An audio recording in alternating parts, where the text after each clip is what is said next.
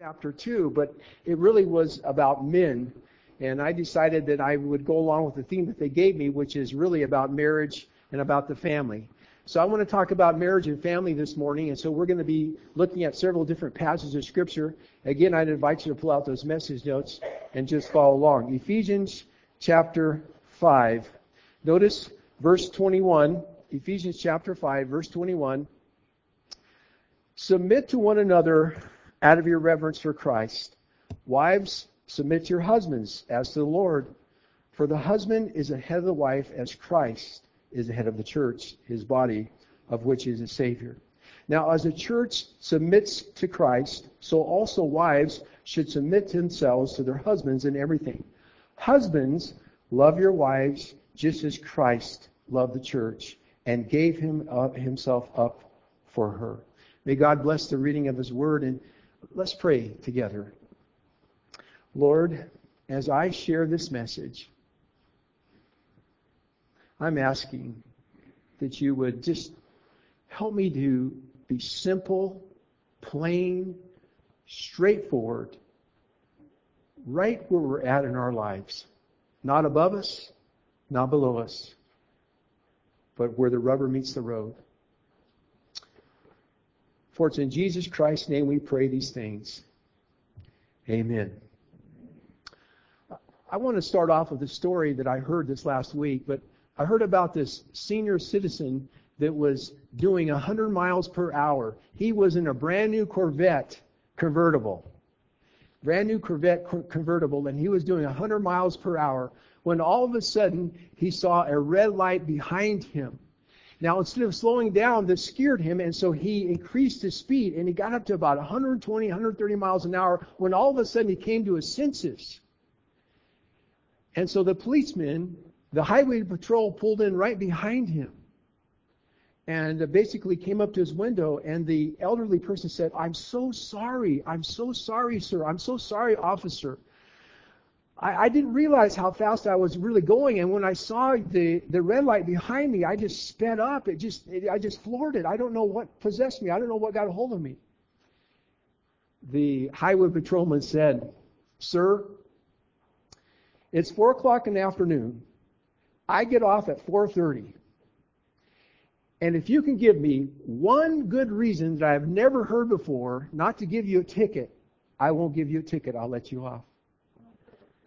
So this senior citizen going so fast along the highway said, Officer, after a minute of thinking about it, Officer, years ago, my wife ran off with a state trooper, and I thought you were bringing her back to me.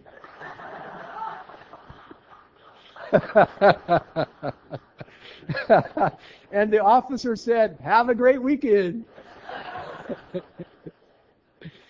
oh, my goodness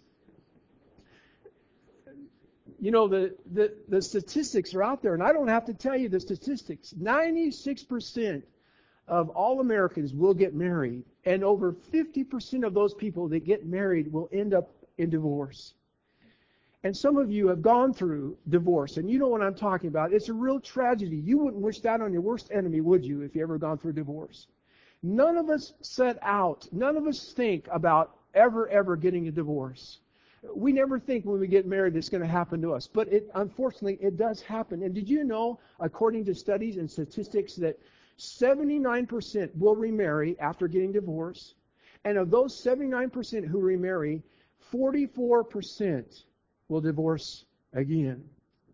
44 44%. Now, it's not a it's not a planned thing. It, it, it's a surprise. And the question I have for you this morning is, why is it why is it that so many marriages are dying, and how can we continue to have a healthy marriage and a healthy relationship? Well, I've got a topical message this morning, and I think that there are six key ingredients, six key ingredients to, to build a lasting marriage. And the first one begins with the letter A. Each of these begin with the letter A, and the first is acceptance acceptance. And I want you to listen to what, to what it says and look in your message notes at Romans 15:7. Accept one another, then, just as Christ has accepted you in order to bring praise to God. Now, Scripture indicates that we are to accept one another. We are not to accept sin. We're not to accept any type of abusive behavior. But we are to accept the differences between a man and a woman, and there are differences between men and women. And did you know that we are to accept the differences in that particular person that you married? Because they have a unique personality and you have a unique personality. And we are, all of us, are a little bit idiosyncratic. We have some strange ways about us. And the Bible says, who me? Thanks a lot, Neil. Who me? And we are to accept those idiosyncratic personality quirks and flaws of one another. It doesn't mean that you can't say, honey, would you please do this? Would you please try to change? I'm not talking about that. But bottom line, when it comes to it, we are to accept one another. Now, did you know they've done all kinds of studies? And most of us marry people that are, they are the exact opposite of us. Did you know that? Most of us marry people that are the exact opposite of us. Opposites attract, but opposites also attack. And this is what somebody has said. And unfortunately, those things that attracted you at first to your mate, when you live with them 24 hours a day, they irritate you after a while. And, and, I, and I honestly think that God has a real sense of humor because He does put opposites together. And think about it, this world would be a boring place. We have a knife and we have a fork, but we don't have two forks and we don't have two knives. You're just the opposite. Now, for example, one of you loves to talk. One of you has the gift of gab, and you would just continue to talk and talk and talk. And the other, when it comes to talking, you're kind of like a bump on a log. You're just really super quiet, and there's nothing wrong with that. One of you is kind of deaf and dumb. One of you. Did I say that?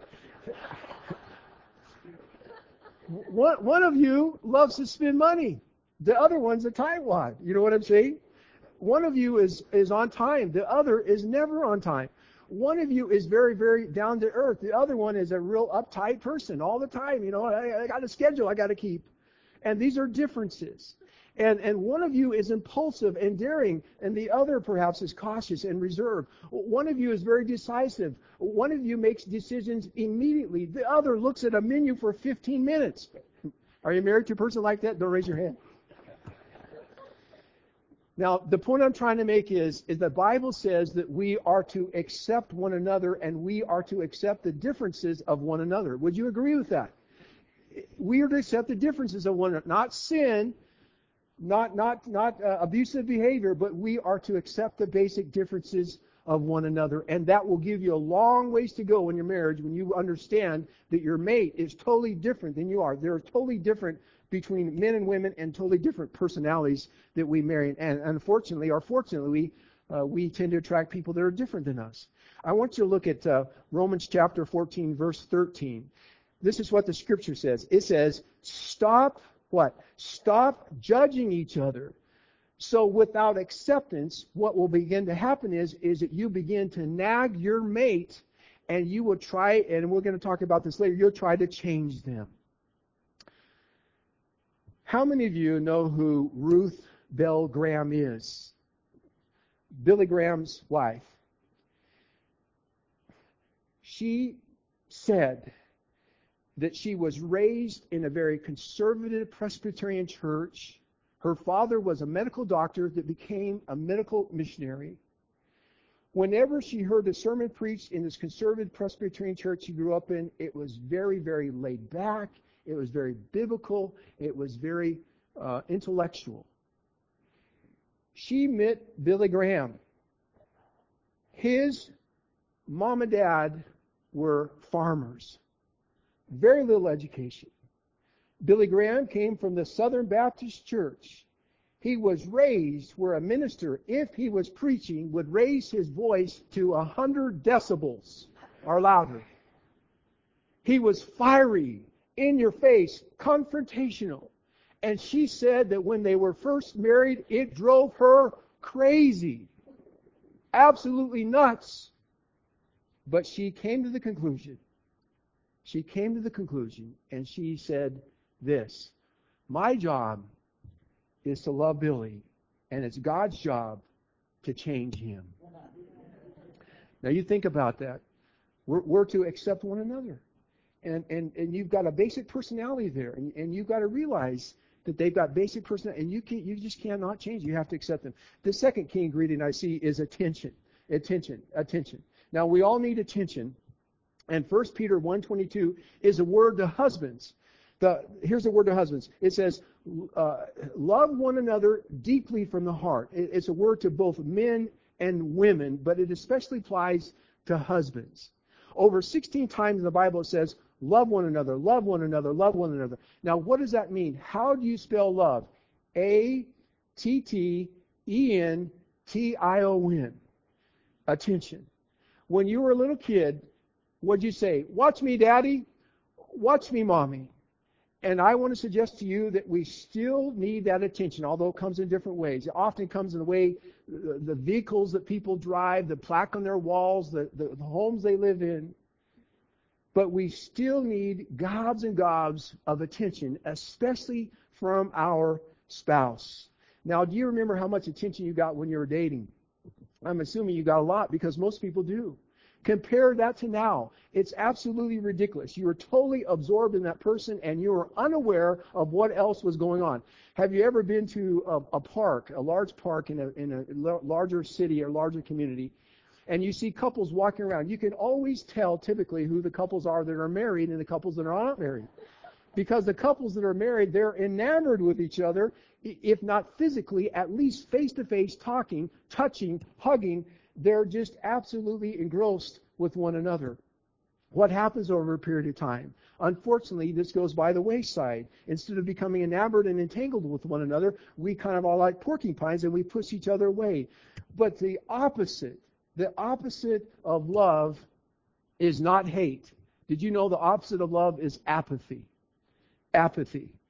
The worst form of rejection is to be totally ignored, and we need all need attention. And here's the word to husbands. 1 Peter chapter 3 verse 7, husbands, be considerate of your wives, and that means pay them attention. And the reason why Peter writes this to husbands is because wives typically do pay more attention to their husbands than husbands do their wives. And thank you. Hey, I like that. All the ladies say amen. That's great. Now, when you look at the original language here, it means to make a case study of. It means to observe your wives underneath a microscope. In other words, you're, you're finding out what makes them tick. What are their goals? What are their dreams? What are their aspirations? What are their fears? Husbands, pay attention to your wives.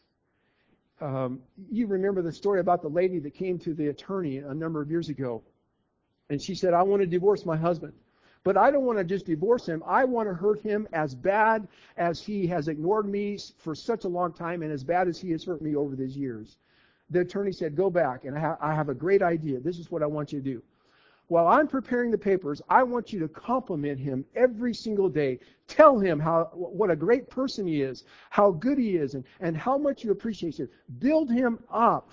Tell him, uh, do all these things. And then when I get the papers all prepared, after he has fallen in love with you again, then drop him like a hot red potato, and that will really hurt him.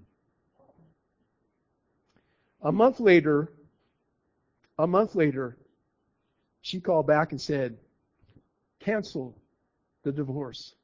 We both have fallen in love again. There is something about focused attention, complimenting, spending time that reinvigorates and that recreates and that sparks that uh, relationship and that romance all over again. Somebody has said that attention and complimenting is like some sort of aphrodisiac. I don't know what they're, if that's true or not, but that's what somebody has said. So we're talking about we're talking about uh, attention. And the third thing I see here is, as far as building a healthy relationship with our spouse, and maintaining those uh, those uh, marital fires is adjustment. Adjustment. We need to adjust to each other. I, want you to look at Ephesians chapter 5, verse 21. This is a scripture that we got through reading earlier. And notice it says, Submit to one another out of reverence for Christ. Submit to one another. Now, that means mutual adjusting. Mutual adjusting. Submission means adjust to. It says submit to one another. Now, doesn't the Bible say that husbands are to be the spiritual leaders of the home? Yes, that's very true. And doesn't the Bible say that the wives are to follow their husband's leadership? Yes, it does. And doesn't it say that husbands are to love their wives as Christ loved the church? Yes, it does. But it also says at the very beginning of that particular passage, it says, submit to one another. When the wife follows the husband leadership, it doesn't mean that she does all the adjusting. Amen, ladies? It doesn't mean that she does all of the adjusting. There is mutual adjusting. There is mutual submitting to one another. There is a place for compromise. You both give in sometimes. And the problem is, is that often we get so busy trying to change our mates that we don't have time to look at what we need to change. What happens is we say things like, well, after we're married, I'll change her.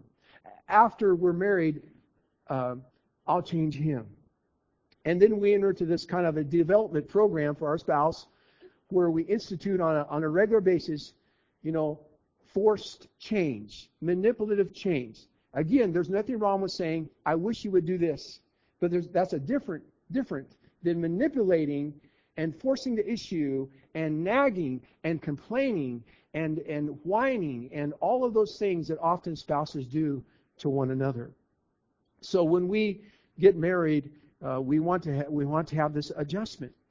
I, I, I, was reading a while back that Better Homes and Gardens uh, they did a survey a while back, and they surveyed 300,000 marriages in the United States, and they asked the question, why do marriages fail?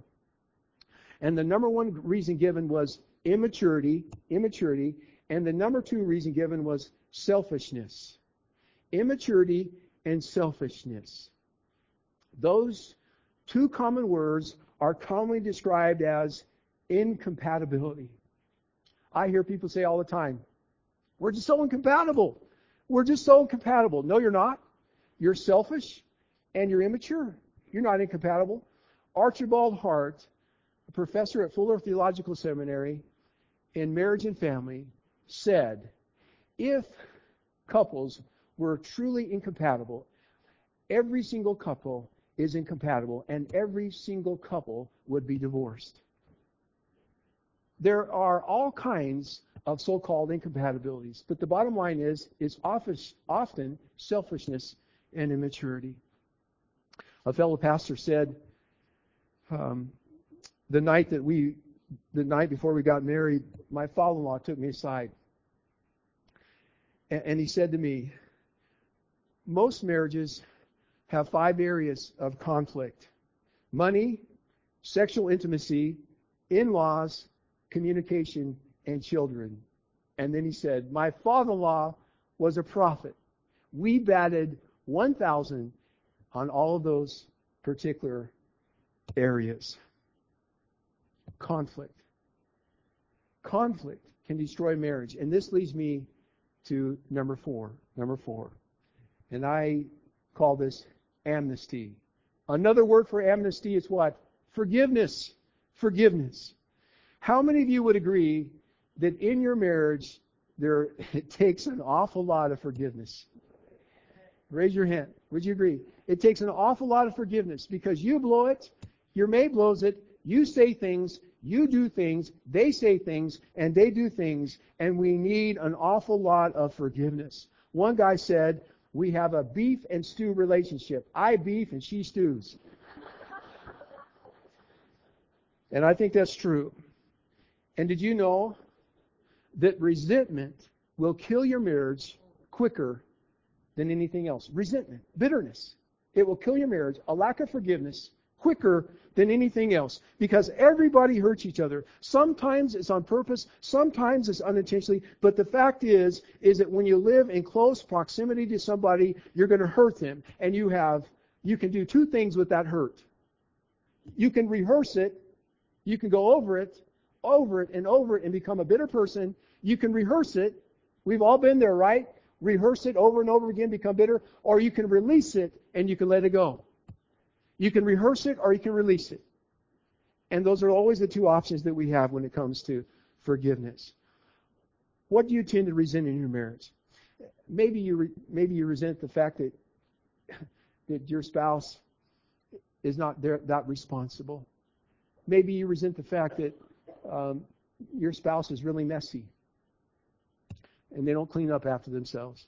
Maybe you resent the fact that your spouse uh, does a lot of traveling you don't, you don't get as much to do as much traveling.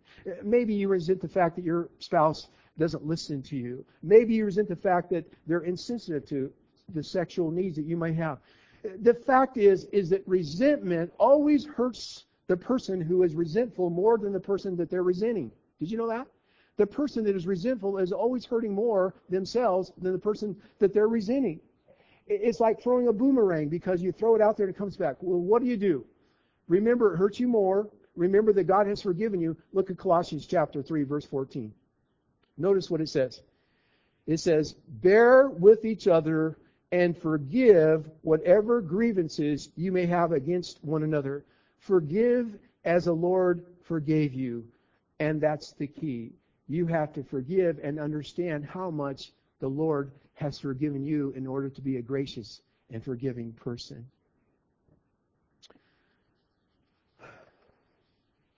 Do you guys remember that that story uh, about the 93 year old man that went to a doctor?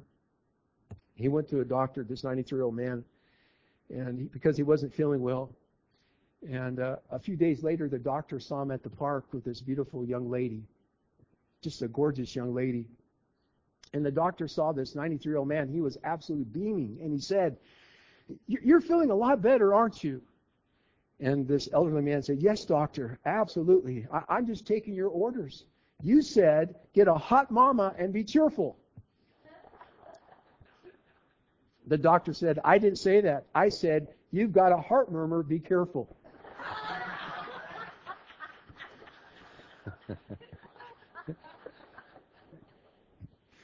that's that's that's corny, I know. now we, we laugh at that because we, we know how easy it is to misinterpret and we know how easy it is to miscommunicate. It is so difficult. And in such moments, we need to give grace. We need to give grace. Unmerited favor. That's what it means, grace, unmerited favor. We need to forgive forgiveness on a regular basis, on a daily basis, on an hour by hour basis. I, I tell you, I, I, I feel like I'm a blockhead because I don't learn things that I should learn years ago. I feel like I'm always have I go forward and then I have to back up. I go forward and then I have to back up. I, I'm in this process just like you are. I say things I don't mean, I do things I don't mean, but it hurts my wife, it hurts my spouse, and so I have to constantly say, please forgive me, please forgive me. I am so sorry. I'm just a lunkhead. I just don't get it sometimes. Well, I've had people um, say to me over the years, I just can't do it. And, and I say, you have to. You just have to. You have to forgive. The fifth, fifth ingredient I see is what we call appreciation. And this is encouragement, appreciation. And I want you to look at 1 Thessalonians chapter 5, verse 11. And notice what it says. It says, Therefore, encourage, encourage one another. We are to accept one another. We're to submit to one another. We're to forgive one another. We're to encourage one another. And we're to build each other up. Notice the second part of that verse, just as in fact you are doing. Everybody needs appreciation. Everybody needs a pat on the back.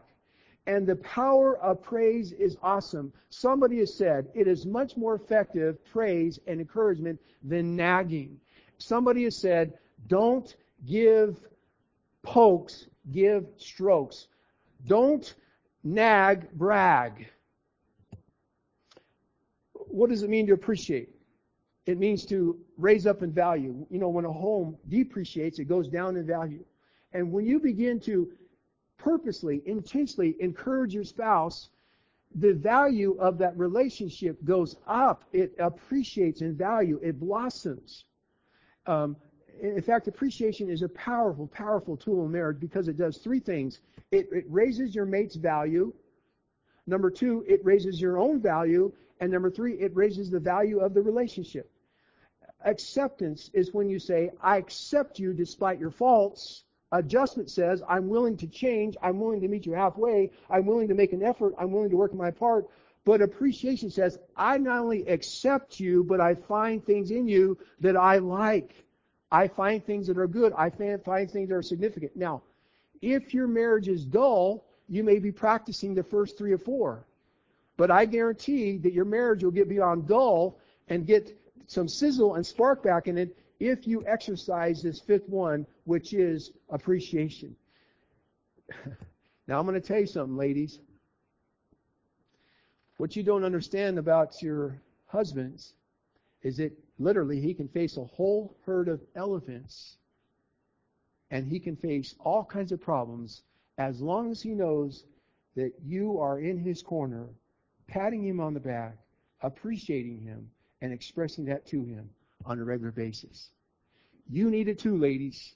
But there's something with a man uh, that his the way he's formed that more than all of his buddies in the world, more than his work associates, when you value him and appreciate him, you're the number one person in his life. And it's just absolutely amazing what a man will do when he gets regular appreciation from his spouse. Now, how often should you appreciate? Well, look at that passage of scripture, scripture there. Hebrews chapter 3, verse 13. It says, encourage one another, what? See it? Encourage one another daily. Daily. And I think that this should be the minimum, minimum. There should be a lot more of this, but this is the minimum daily requirement for every single marriage. At least one major compliment every single day. At least one. Now, some of you are going to have to be pretty creative in coming up with that one compliment a day. I'm only joking. You may have to think things up, but look for ways to be creative and appreciative. One lady I read about a number of years ago, she always made a bag lunch for her husband that was a school teacher. And in this bag lunch, every day, she would always put a word of encouragement or a word of advice or some sort of scripture, whatever it may be. And one particular day, a fellow teacher in the lunchroom noticed him reading a note that he pulled out from his brown bag. And uh, she said, Does your wife always write you a note in your lunch? And he said, Yes, yes, yes she does. They asked to read it. One of the things that his wife had written on the love note that day was be kind to your students and coworkers today. A little encouragement. After her, the worker friend read the note, she said, You guys have a good marriage, don't you? He said, Yeah. She said, Is your wife a Christian too? He said, Yeah. You guys go to church every Sunday? Yes, we do. It sure makes a difference. And then she said, You're one of the lucky ones. When you raise the value of your mate, when you raise the value of your mate, it's not only good for them, it's a testimony to the world. It's a Christian witness. The Bible says that a husband and wife, their love for each other is to be examples of God's love for us. It teaches that in Ephesians chapter 5, the passage that I read. It's a good witness when husbands and wives are encouraging one another and are in love with one another and they are uh, uh, submitting and, and, and appreciating and all these things. What should you appreciate? Bottom line. What should you appreciate? I'm kind of being kind of funny when I say this, but I'm really serious too. Number one, the fact is that they've stuck with you. That they've stuck with you. For some of you, that's a major accomplishment. they put up with you and they didn't walk out. And number two, at least you can appreciate their effort. Whether it's up to your standards or not, at least they made an effort. It's like the bride.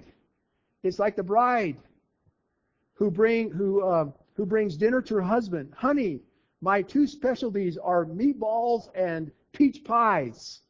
And the appreciative husband said, And which one is this, darling?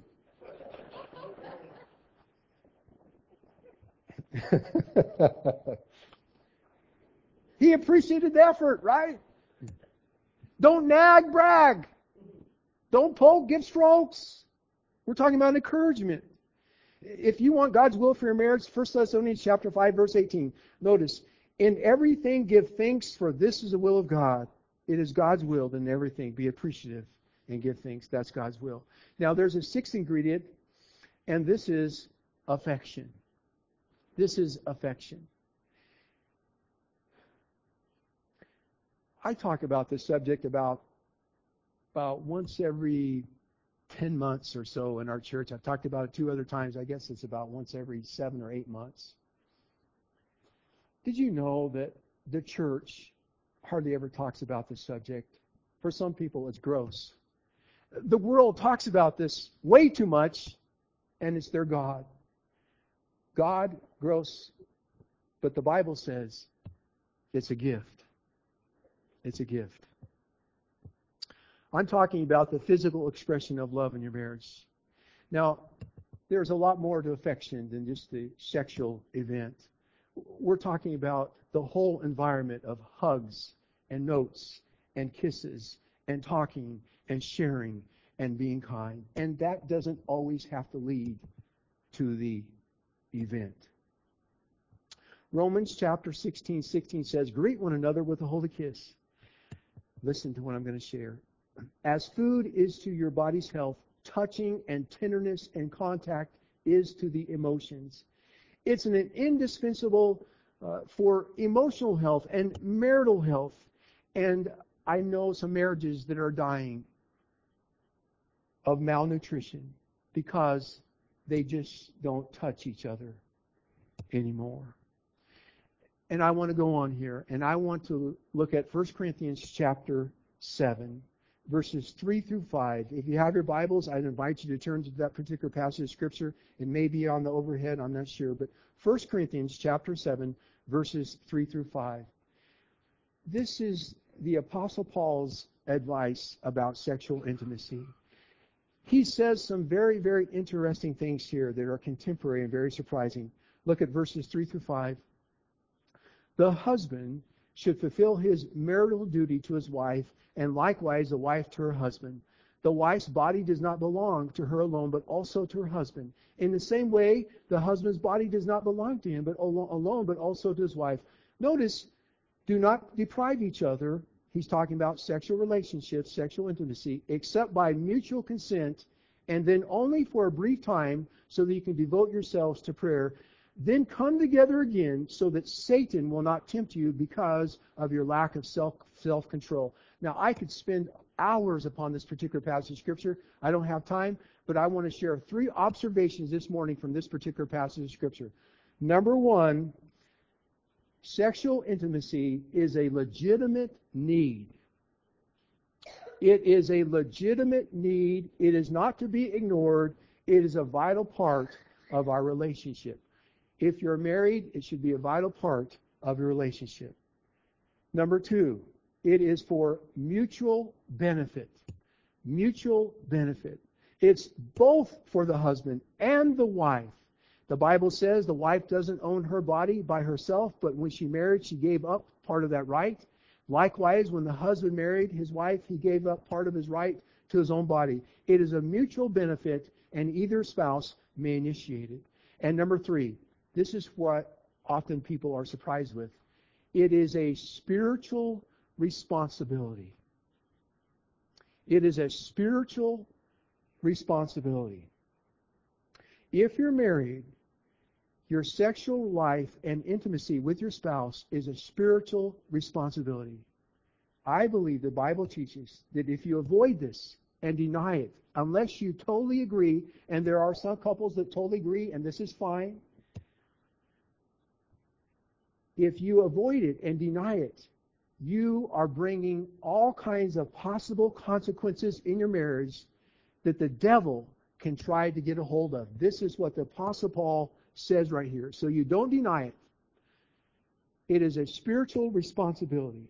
And God says that's to be a part of your life, just like an offering, just like a witness, just like worshiping. It's a part of your spiritual responsibility. Let's go on. What is it that makes a Christian marriage? You can both be Christians and not have a Christian marriage. You know that? You can both be Christians and not have a Christian marriage. What is it that makes a Christian marriage? A Christian marriage is a marriage where, number one, they follow the teachings of Jesus Christ and the Bible. They follow the teachings of Jesus Christ in the Bible. They love one another. They accept one another. They submit to one another. They encourage one another. And they show affection for one another. And number two, it is where the Spirit of Jesus Christ is invited to be present and resonant in that relationship. And all of what we're talking about this morning, all of these subjects, whether it's sexual intimacy, whether it's submitting to one another, whether it's encouraging one another, whether it's forgiving to one another, all of these things can be summarized in Philippians chapter 2, verses 4 and 5.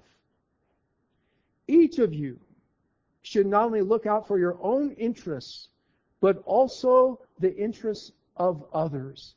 And that passage of Scripture says, have the attitude of Jesus Christ. We're talking about not selfishness, we're talking about servanthood. The bottom line is if we treat our spouse the way Jesus would, that's what it means to have a Christian marriage. You put this all together, Pastor Ron, here. Okay, I will. If you're willing to do this and have the kind of relationship uh, you'll have the kind of relationship that I've gotten here in a couple letters, and I want you to listen to what a couple people wrote. One husband of 33 years married wrote,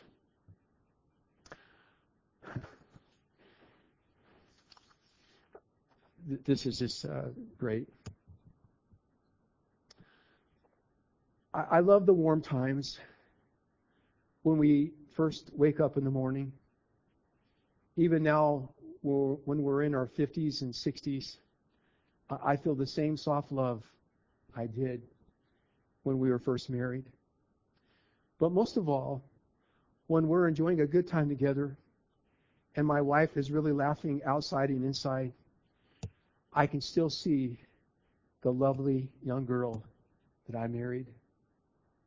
The nice person she is and was smiling through her face. That's as sexy as anybody can get after 33 years. Here's another one from this wife who has also been married even longer than that. It's a surprise, uh, macho thing. That's what this lady writes. It's a surprise macho thing, swinging me off my feet giving me his jacket so I won't get cold. But it goes beyond romance to raw physicality. I may flinch when he squeezes my knee, but I'm glad he still does. I may chide him for suggestive talk, but I secretly relish it. Laughing can be sexy. Talking, intellect can be sexy. The sexiest thing of all is privacy. This is what this lady writes. Like, like Rhett Butler carrying Scarlett up the stairs. We don't have stairs, but still, we have that sacred mystery. One man, one woman, committed in a monogamous relationship, loving, submitting, encouraging, exhorting. And you know most of you know, if you've been married a long time, what I'm talking about. Would you bow your heads with me and let's pray together?